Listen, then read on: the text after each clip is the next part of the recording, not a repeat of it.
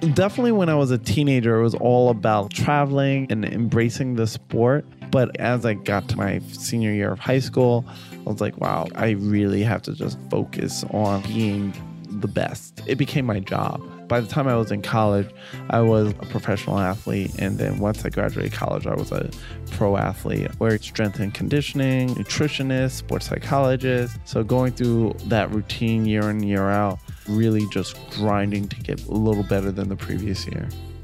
That was Keeth Smart. This is Marnie Salop. Thanks for tuning into my podcast, Marnie on the Move. Each week, I will be inviting interesting, innovative, movers and shakers to join me on the show and share their story. You will discover and hear from thought leaders, experts, influencers, and entrepreneurs from the worlds of wellness, sports, beauty, fitness, fashion, and more. Marnie on the Move will feature an eclectic mix of people I know, work with, and think are generally doing cool things. On each episode, I sync up with my guests about life, career, and training and showcase their expertise and story. Hi, everyone. Happy New Year. Welcome to the Marnie on the Move podcast. Thanks for tuning in. I'm your host, Marnie Salop. Hope your 2019 is off to a great start. It's our one year anniversary. Time really does fly when you're having fun. This podcast has been a true labor of love for me over the past year, and I'm just so grateful for you, my listeners, and all of the wonderful feedback you direct message and email me, along with your wonderful reviews on Apple Podcasts. Before I get started with today's incredibly inspiring guest and episode, I wanted to let you know about some upcoming events to celebrate the one year anniversary of the Marnie on the Move podcast. And to help you set your wellness intentions in motion, we are bringing the podcast to life in a live series and mobile summit in partnership with Chelsea Piers Fitness and Talent House. The summit will take place over three days it will be a series of talks, workshops, and workouts showcasing existing and upcoming podcast guests. You can get tickets and additional information about the event on our website at marnieonthemove.com slash events. But here are some of the highlights. Join me for a sound bath and vibrational wellness chat with Glendy Young on January 15th at Chelsea Piers Fitness Chelsea or on the 19th of January for a human design intro and workshop with Stephen Robledo, or a fitness and finance goal setting talk with Olympic silver medalist Keeth Smart and Merrill Lynch advisor Emily Barb at Chelsea Piers Fitness Brooklyn. We're also hosting a vinyasa yoga class on the same day. And on January 23rd, Join me for a conversation on creative entrepreneurship with guests Hinted founder and former Self Magazine editor in chief Lucy Danziger and the Gramlist founder and former creative director of Stylecaster Brandon Perlman. This event is the launch of a new series we are doing in collaboration with Talent House at WeWork. Again, head over to our website to get additional details and to get tickets. I just wanted to also say thank you to our partners, Talent House, Chelsea Piers Fitness, Navitas, Four Sigmatic, Core Nutrition, Fresh & Co., and White Claw. We're super excited about this event and series, and we hope you can join us.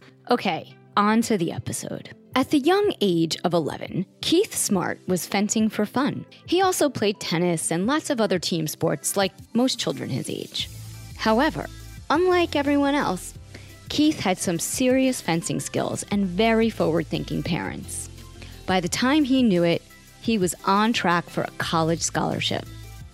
He got that scholarship and later became the first U.S. fencer to rank number one in the world, a three time Olympian, and USA Olympic silver medalist in 2008 at age 30. He then went on to get his MBA at Columbia Business School, founded a fitness technology company, is a proud dad and husband, and is now the regional general manager at Chelsea Piers Fitness. Keeth and I talk about where his athletic journey began, how being athletic and involved in sports set him up for success, his career and next steps at Chelsea Piers Fitness, and the workouts that fuel him for success. I hope you enjoyed today's episode. Also, don't forget to follow us on social media at Marnie on the Move to check out our website, marnieonthemove.com and leave us a five star review on the Apple Podcast platform. We are here in Brooklyn at Chelsea Piers Fitness with Keeth Smart in this beautiful gym and very cool neighborhood, which is where you grew up, right, Keeth? So I grew up probably about two and a half miles away from here and literally went to high school uh, half a mile away at Brooklyn Tech. Yeah, so I've really witnessed this whole area of downtown Brooklyn transform over the years. This area where we are in um, where Chelsea Piers Fitness Brooklyn is, this Mhm. was a parking lot and it was pretty desolate uh, after hours. And the foot traffic has increased a lot. It's, you know, it's definitely has that more of commercial vibe than what downtown Brooklyn once was. You know, you had all these weird groups of people like kind of converging because of Macy's and, and shopping at the old Albee Square Mall. Now it's, I like it. You know, people try to romanticize what Brooklyn used to be like. And I'm like, what are you talking about? Right. It was there was nothing romantic about this neighborhood. Yeah, exactly. Yeah. I, I lived through that. It was not fun. Yeah, I mean, I kind of grew up in New York. I grew up outside on Long Island, but my father owned a retail store on 14th Street in Union Square. oh, yeah. New York City has changed so much. So it was definitely a very, let's say, eclectic neighborhood that was kind of on the cusp of being safe and dangerous at any given moment. And now it, it's like, It's Disney World. it's interesting because I've had so many guests on the podcast that are from New York. Like Eddie Stern, he grew up in the village and, oh, my gosh. and now he's here in Brooklyn at Brooklyn Yoga Club. Yeah, of course. Speaking of growing up in Brooklyn, how did you get your start in athletics? I came from a family where my parents were into sports. They weren't like hardcore athletes or anything by that nature, but they wanted to stay fit. And my dad worked for Sports Illustrated. So we were always exposed to articles and like different stories about different sports and so forth. So from a young age, I was doing lots of different things like baseball and basketball and football and track and, you know, really, well, I played a lot of tennis with my parents and just really going through those practices with trying to get better each day in these sports. And how old were you then? My earliest memories are with my parents doing sports, so probably like five, six years old. Okay. And then I got into fencing because my dad saw an article that came across his desk of that fencing is a great sport to get your kids a college scholarship. So he was like, "Oh, this seems like a great idea." At the time, I was playing a lot of tennis and basketball. I was on that track for tennis to become pretty good in tennis. But he was like, "Yeah, fencing seems like better odds." Blah blah blah, and it also happened to be an article about the greatest American fencer to start a fencing program called Peter Westbrook and the Peter Westbrook Foundation and how he was looking for children that just wanted to be introduced to the sport of fencing. It all worked out. And I, I was 11 years old at the time. So my sister Erinn and I, she's a year younger than me, we were the first couple of students to start at the Peter Westbrook Foundation. And so that's where you got your start. How old were you when you won the silver medal in the Olympics? I had just turned 30, but that was also my third Olympic Games. So I went I competed in 2000, 2004 and 2008 and in 1996 when I was in high school, I was selected to be a sparring partner for the US team in Atlanta. So When did you realize that you wanted to be a professional athlete? I mean, because you were a kid, you know, you were just having fun and then all of a sudden it turned serious. Good question. I think I realized I wanted to be a serious professional athlete, probably like 13 or 14 years old. I wasn't very good, but I was like, oh, wow. The people that I was training with, they were traveling all over the world and they seemed to have like these glamorous lives. So I was like, how do I get to this point? And about 14 or 15, I really like started to buckle down and to train really hard. And did you at some point think it was more than just the traveling and it became more about the training and the sport? definitely when I was a teenager, it was all about traveling and, and embracing the sport. But as I got to my senior year of high school, I was like, wow, I really have to just focus on being the best. It became my job. By the time I was in college, I was a professional athlete. And then once I graduated college, I was a pro athlete where strength and conditioning, like nutritionist, sports psychologist. So going through that routine year in, year out, really just grinding to get a little better than the previous year. What do you enjoy most about fencing? I love competing and I love seeing the incremental progress. I'll be the first to admit I'm not the strongest or the fastest or probably the most talented ever fencer, but I was definitely one of the hardest workers. And I really love that process of just working hard and trying to get a little bit better each day. And it's really tough to see those improvements. It kind of comes together after a few years. Mm-hmm. And and I like that. Like, oh man, you know, I'm just like a, a tenth of a second faster than I was last month. And how cool is that?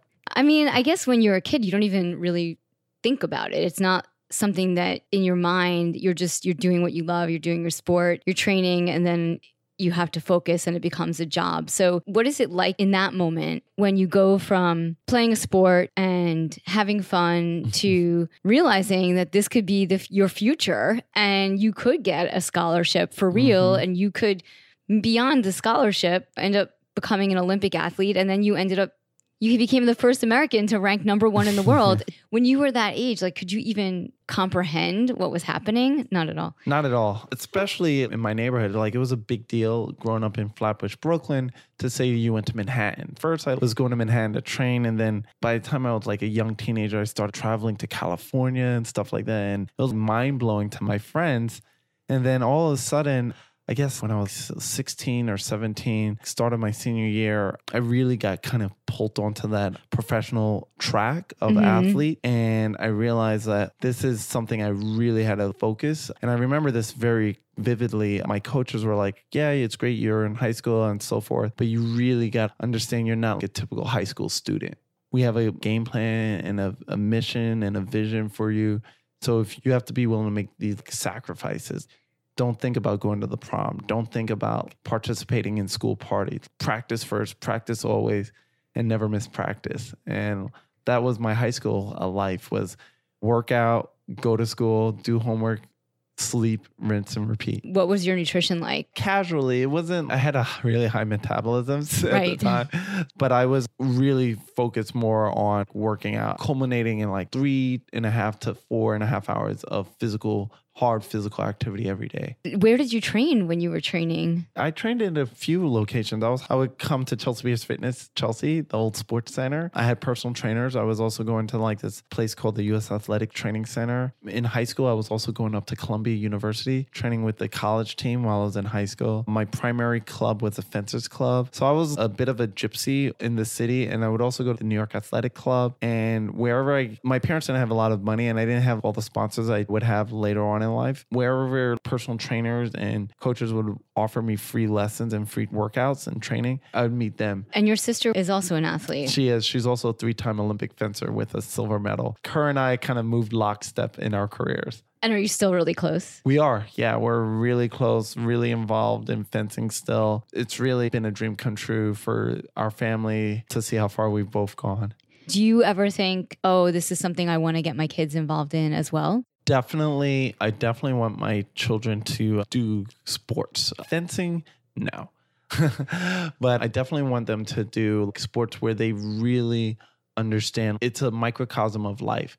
So you could work really hard and still lose. And it just could be unexplainable. And you have to be willing to brush your shoulders off and understand this is part of life. Life is not fair. And I think you learn that very quickly or at least at an earlier age than most when you do sports at a high level. So having major tournament losses and feeling that pressure and the satisfaction of like working really hard and seeing the results come from that, I think helps with athletes. The one caveat I would say is for my children personally, I, I don't think they should do fencing because I think it would just be way too much pressure. Mhm. Uh, I think fencing is a great sport for 95% of the children in America because of the discipline, the focus. It rewards people that work the hardest, not necessarily those that are the tallest or the strongest. Because of what I've achieved in the sport, I think it would be really, really hard for them to advance. So I'm in, introducing them to other sports where they can have. I could see that. Yeah. You've competed in the Olympics three times in Athens, in Beijing, and Sydney. What did you enjoy about each event? And what are some key takeaways that you have to share? So Sydney, I loved how passionate the Australians were about sports. They had their little chair of Aussie, Aussie, oi. Boy. Athens, I love the honestly the weather. They weren't like ready in time or anything like that. Mm-hmm. It was like 95 degrees the whole time, so it kind of made it cool. The post event parties every mm-hmm. night because it was so hot were like epic. And then that was the games where most of my friends qualified for that I had grew up with. Were most of your friends athletes? Yeah. Like after my coach had that talk with me in high school about getting focused about the company you keep, I kind of became really judicious and most of my friends were on a similar athletic track. I'm still very close with my high school friends, but I didn't build really strong bonds with my college friends because I was just really focused on just I was on the road a lot and working with other professional athletes. Right. And then Beijing, they spared no expense. So it was just mind blowing. The Chinese literally just built the games out of the dust. And Have you been back at all to any of those places? I have been back to Athens several times. Not no to Australia and yes to China. I know that fencing is a sport that has fueled you for success from a very young age. Is it something that you still do? No, I haven't fenced in over a year, maybe a year and a half. I've just been pretty busy working with Chelsea Piers Fitness. Once I started working here, I kind of stopped fencing and I miss it. I miss the uh, pushing myself, trying to get better. The camaraderie. It was also something where I don't enjoy like just fencing for fun. I would Right. want to fence and like really be able to beat or uh, hang with the top guys. Coming in once every two or three weeks doesn't do it for me. So, what does? What sport are you doing these days, if any? I am not doing any sports. I'm working out. So I'm doing training like spin classes, HIIT workout classes, just general fitness. But I'm thinking about picking up tennis because my daughter started playing tennis and I used to play a lot until focused on fencing. Do you feel like there are some similarities between tennis and fencing? Completely. I think tennis is a really good analogy for fencers and the movement, the discipline, the individualism. I love it. You love it. Are you going to play tennis in Brooklyn somewhere or? We hmm. are. She takes lessons at Prospect Park Parade Grounds. So she trains there twice a week. How old is she? Six. Six. Yes. So I like watching her practices and so forth. So I think for me, I used to play there as well as a kid. Oh, wow. That's so cool. Yeah. And so when I had to make that decision of fencing or tennis, my friend I started playing tennis with, you know, they went on to get college scholarships and so forth. So In tennis. In tennis. It's always been something in the back of my head of like, oh wow, I wonder how far I could have gone with this. Yeah. So that's the sport. If you could have picked another sport to compete in in the Olympics, tennis would have been the sport. Tennis and then track and field. Track and field. Yeah. Oh, I think my body type would have been geared for the triple jump or the high jump, one of those activities. Was there ever a point in time where you considered switching sports after winning the silver medal in fencing at the Olympics? I know one of our podcast guests, Gwen Jorgensen, switched from triathlon to running after winning the gold medal in triathlon. Just wondering. I know. and She's so inspiring. I think for me, it would have to be a comp to fencing, and the closest would have been tennis. And I would have had to really had stayed active in training for tennis. So you weren't in college while you were fencing. You finished your career fencing and then you went on to get your MBA or you got your MBA while you were I went to St. John's on a full fencing scholarship. So you did I was going to say did you end up getting your fencing I scholarship? Did. I did, yeah. And that's when I realized it was a business. I, I'll never forget this. I stepped in for freshman orientation and they were like, oh, yeah, you know, athletes over here, regular freshmen over there. And I was like, oh, okay. And I had gone in with a dual degree major of physics and electrical engineering. And they were like, nope, athletes don't take those majors. You got to change it up because you have weight room practice and you have this practice and study all and yada, yada, yada. Yeah, I had more really discipline. To their credit, they were like, look, you're here to win championships and so forth. So I was like, all right, got it.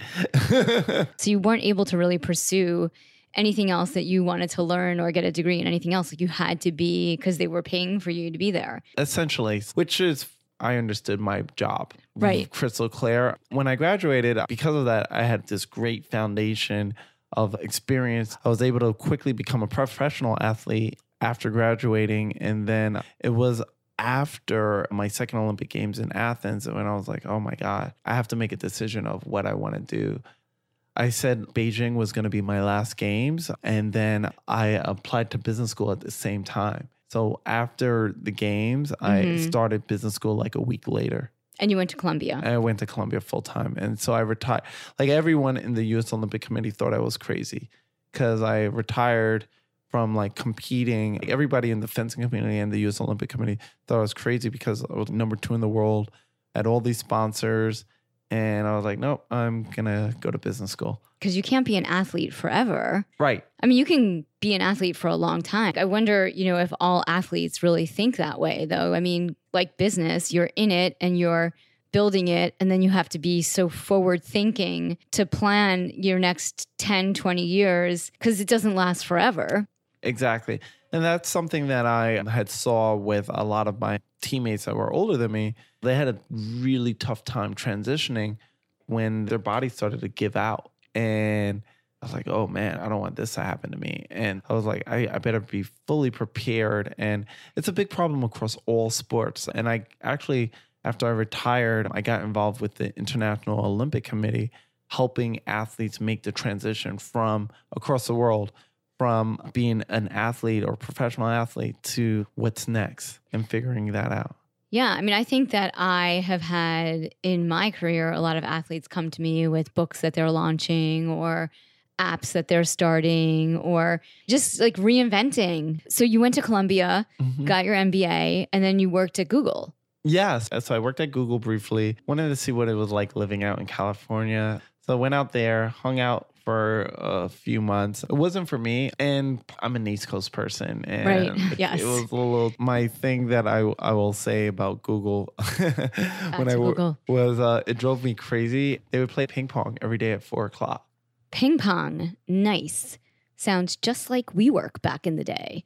How did athleticism prepare you for the business world and entrepreneurship? Because I know you also started your own company. I think what it taught me was, you know, not being afraid to ask for help, being Oh, that's interesting. yeah. So the best athletes in the world also are the ones that always ask for help. And there's tons of videos of LeBron James or whomever. You can see them getting coaching from other talented coaches or whatever, but they're like Tom Brady and Bill Belichick. All these people really they have really good coaches. So what I took from my experience as an athlete was, you know, my greatest success was when I had like a really good team around me pushing me and not being afraid to admit that I didn't know what I didn't know. I think it, it prepared me for, I didn't have like all this hubris that a lot of other people might uh-huh. have. I worked on Wall Street for a while after Google, and the amount of arrogance, everybody thought they were kings of the world. So that was when I went into entrepreneurship. I realized, you know, I had all the tools from being an athlete. And then I was just always willing to raise my hand and say, look, I don't know. What do you think? And so now tell me, what is the name of the company that you started? And tell me about the company that you started. I started a a fitness technology company called Physiclo. It's a patented technology that integrates resistance bands into activewear. So when you wear it, you burn 25% more calories. So instead of working out for one hour, you could get the same effect in 40 minutes. It's literally integrating resistance bands into clothing and you're working against the clothing. It was started by myself and a team of doctors and engineers from NYU. Uh huh. And I just met them through networking and we hit it off. I understood the concept immediately of resistance bands because when I lived in Europe as an athlete, I thought all of the uh, gyms in Eastern Europe in particular were dumps. And so I would use resistance bands instead of using their weight machines. Got it. So- That's so smart. Yeah, so I would have all these resistance bands with me and just work out in a hotel ballroom versus going to some like decrepit, rusty old Ukrainian gym. So That's so funny. And so that's how you came up with the concept Mhm. for your apparel Yeah. line. so it's been going for about almost five years now. We've had a lot of success as well as a lot of challenges. Like any startup, we've won a lot of awards, but also dealt with a lot of setbacks. But that's also as an athlete, I knew that going in. I knew it was going to be a roller coaster ride. No one just goes straight to the top. So I was expecting pretty big losses emotionally and physically and financially. So yeah. And now, where are you in the spectrum of the company and the brand now? So I am no longer involved on a daily basis. Okay. I realized it wasn't there was too many cooks in the kitchen. Mm-hmm. It was something where I pulled myself off and when the opportunity to join Chelsea Piers Fitness, it was a better fit for me. Just with a family running a startup, I was living off of savings. I'd Mhm. saved a good chunk of money from working on Wall Street. So I had pulled all of that down and now I was like, all right, you know what? I've given it a really good shot for three years full time. Mm-hmm. And I'm very proud of where we got. And it's still going. But my partner, who dropped out of med school, he's now operating it full time. And he, ironically, he just entered Columbia Business School. That's amazing. I mean, that's such a an incredible learning, and thank you for sharing. I mean, it sounds like a really cool concept. Thank you. Yeah, no, it's you still can buy the clothing physiclo.com the issue i think where we made a mistake was the key issue was we thought it would be more attractive to be direct to consumer e-commerce. We made a bad strategy decision of cutting the margins to attract growth and assuming it would like attract all these investors. And we did get a lot investors. At certain point you have to keep feeding that beast. Otherwise it dries up. And we never could and then going back to the whole e-commerce issue our consumers or customers were anchored to the lower price point. So pulling them back up literally it was like living a case study. And I, i'm still fascinated by that experience. I was very humbled by it but it wasn't like the worst thing that ever happened to me. Most people were like oh my god keeth how did you deal with it? And i was like ah you know. It is what it is. it is. what it is. It's fascinating. And so now it's full circle for you because when we started talking and when we started the podcast, you were saying how when you were a kid, you started your athletic training at Chelsea Piers, and now we're at Chelsea Piers Fitness. And you came on board last year to help them rebrand and to open up the new Brooklyn location. So, talk to me a little bit about your role at Chelsea Piers. Chelsea Piers started, gosh, in 1995 as part of the original spot on the west side of highway to relaunch the meatpacking district in West Chelsea. There was really nothing over there 25 years ago. It was pretty much a desolate area of parking lots and abandoned cars and so forth. So when the owners of Chelsea Piers started it, it really was this huge, I like to say, part of like the revitalization of New York City in Mhm. general. And over the years, it expanded into this sports megaplex with golf and gymnastics and hockey. And then the fitness center or sports center has indoor basketball courts, indoor track, swimming, yoga studios, spin studios. So everything you can want under And even beach volleyball. and, and beach volleyball and, and rock climbing.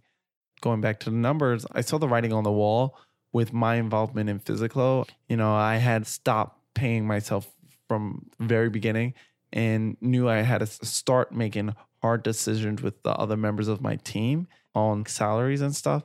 So I started looking around and what other opportunities are there and what do I really want to do as my next role. And when I saw the opportunity that Chelsea Piers was looking to start a facility in Brooklyn of fitness focused only, and it would be the largest club. It was just a business plan at the time. It instantly resonated with me. So I met the owners. We hit it off immediately. I started working literally a week and a half later, two weeks later. Started working with with the team, and I can say this wholeheartedly: it's the best job I've ever had. It marries all of my passions: entrepreneurship, having to build this whole experience, uh, thinking about all the details, everything with e-commerce and marketing and so forth, hiring, operations, uh, fitness. I'm really passionate about fitness. Brooklyn, I'm a Brooklynite uh, Yeah. through and through. So just being able to talk to so many members about how Brooklyn has changed over the years. So we opened in June 2018, and it's been an amazing experience thus far. Because of how great of a job we've done here, Brooklyn, they asked me to oversee both locations recently. So now serving as the regional general manager of Chelsea Piers Chelsea and Chelsea Piers Fitness Brooklyn. You know, between the two locations, I like to say we have two out of the five largest fitness clubs in New York City. Yes. What was the thought process behind the rebranding of Chelsea Piers to Chelsea Piers Fitness? Yeah. So the thought process of the rebranding of Chelsea Piers to Chelsea Piers Fitness was Chelsea Piers historically has been known as the athlete's gym. If you're a hardcore professional athlete, you go there. But we wanted to make it more approachable. The vast majority of people who are just passionate about fitness and maybe they don't want to go to the Olympics. Maybe they don't aspire to be with TV commercials, but they just want to be in great shape. So we've been really focused on building up all the different modalities that is inviting to all members of the community, the fitness community. So yoga, spinning, our spin class is called Breakaway. Right. Yoga is Evolve. So Evolve Yoga, personal training, strength, HIIT workouts. So we want people to just experience fitness, get hooked, and then maybe you want to go a little bit deeper within our training facilities. That's Right. always an option now where you can take more work on a more structured team, full throttle triathlon or master swim or kettlebell club. Or in Brooklyn, you know, we have like run clubs and we want it to be really just inviting for the vast majority of people versus being it known as this high performance athletic training center. I think you're doing a great job because the group fitness programming has been terrific. I was actually going to take a TRX class earlier today, Oh, but that didn't happen. Oh. I need to work on my TRX. But yeah, I mean, I, th- I think it's been great. I mean, I've noticed there's a lot of new members at the gym, at least at the gym in the city, because I'm always there, growing and expanding and bringing in the fitness and sort of opening it up to everyone and really bringing that awareness and adding the boutique fitness component and the great classes is definitely a game changer. I think it's a great fit for the gym. Are you guys going to open other gyms in other cities? Is that the plan? Can you talk about it? yeah, can't talk about it, but that is definitely the plan to expand around more locations similar to the Chelsea Piers Fitness Brooklyn. So, really focusing on creating facilities that are great with group fitness programming. But if you're a professional athlete, like the Brooklyn Nets, they know they can work out here just as equally as our Park Slope Yoga Mom. And we have both happening at any given time. You can see pro athletes that are like boxers or professional swimmers or NBA players uh, sweating alongside your typical millennial that just moved to downtown Brooklyn or the yoga mom from Brooklyn Heights or whatever. So it's great. Do you feel like the culture is different here than it is in the city, or do you feel like it's the same? It's definitely a slightly different culture in Brooklyn than in the city, just because in the city, it's a destination club. People are coming from all over New York City, five boroughs. Whereas in Brooklyn, the vast majority of the members live within 30 minute radius of the club. So they're literally, it's part of their routine to see their neighbors working out alongside them. You see a lot of different bonds happening, but that's not to say we're working really hard to have more engaging in events in Chelsea Yes. and doubling down on the events that we've been hosting in Brooklyn. So what's going to really set us apart is we want to be this great fitness facility but also offer great member events. So people really we become their home away from home. I think you're on track. Thank you. Awesome. This has been so great. Thank you so much. Oh, it's my pleasure. Do you have a philosophy or a strategy that kind of is your go to for like everything for like life, for career, for training? Is there one that crosses over all of those things? Hmm, good question. I think for me, I don't have one per se strategy, but it's really how I like to live my life is treat everybody the same. That's been always a critical point for me. Is I used to see, especially when I was an athlete, guys that thought they were so big and oh look at me, I'm a, I'm in Sports Illustrated or whatever, and they treat their uh, younger teammates or helpers like crap. And Right. I was like, why are you doing that? And then also like I've always wanted to set myself apart as being someone that works really hard. And I know that if I work really hard, I'll have no regrets. So I have only myself to blame if I don't work hard.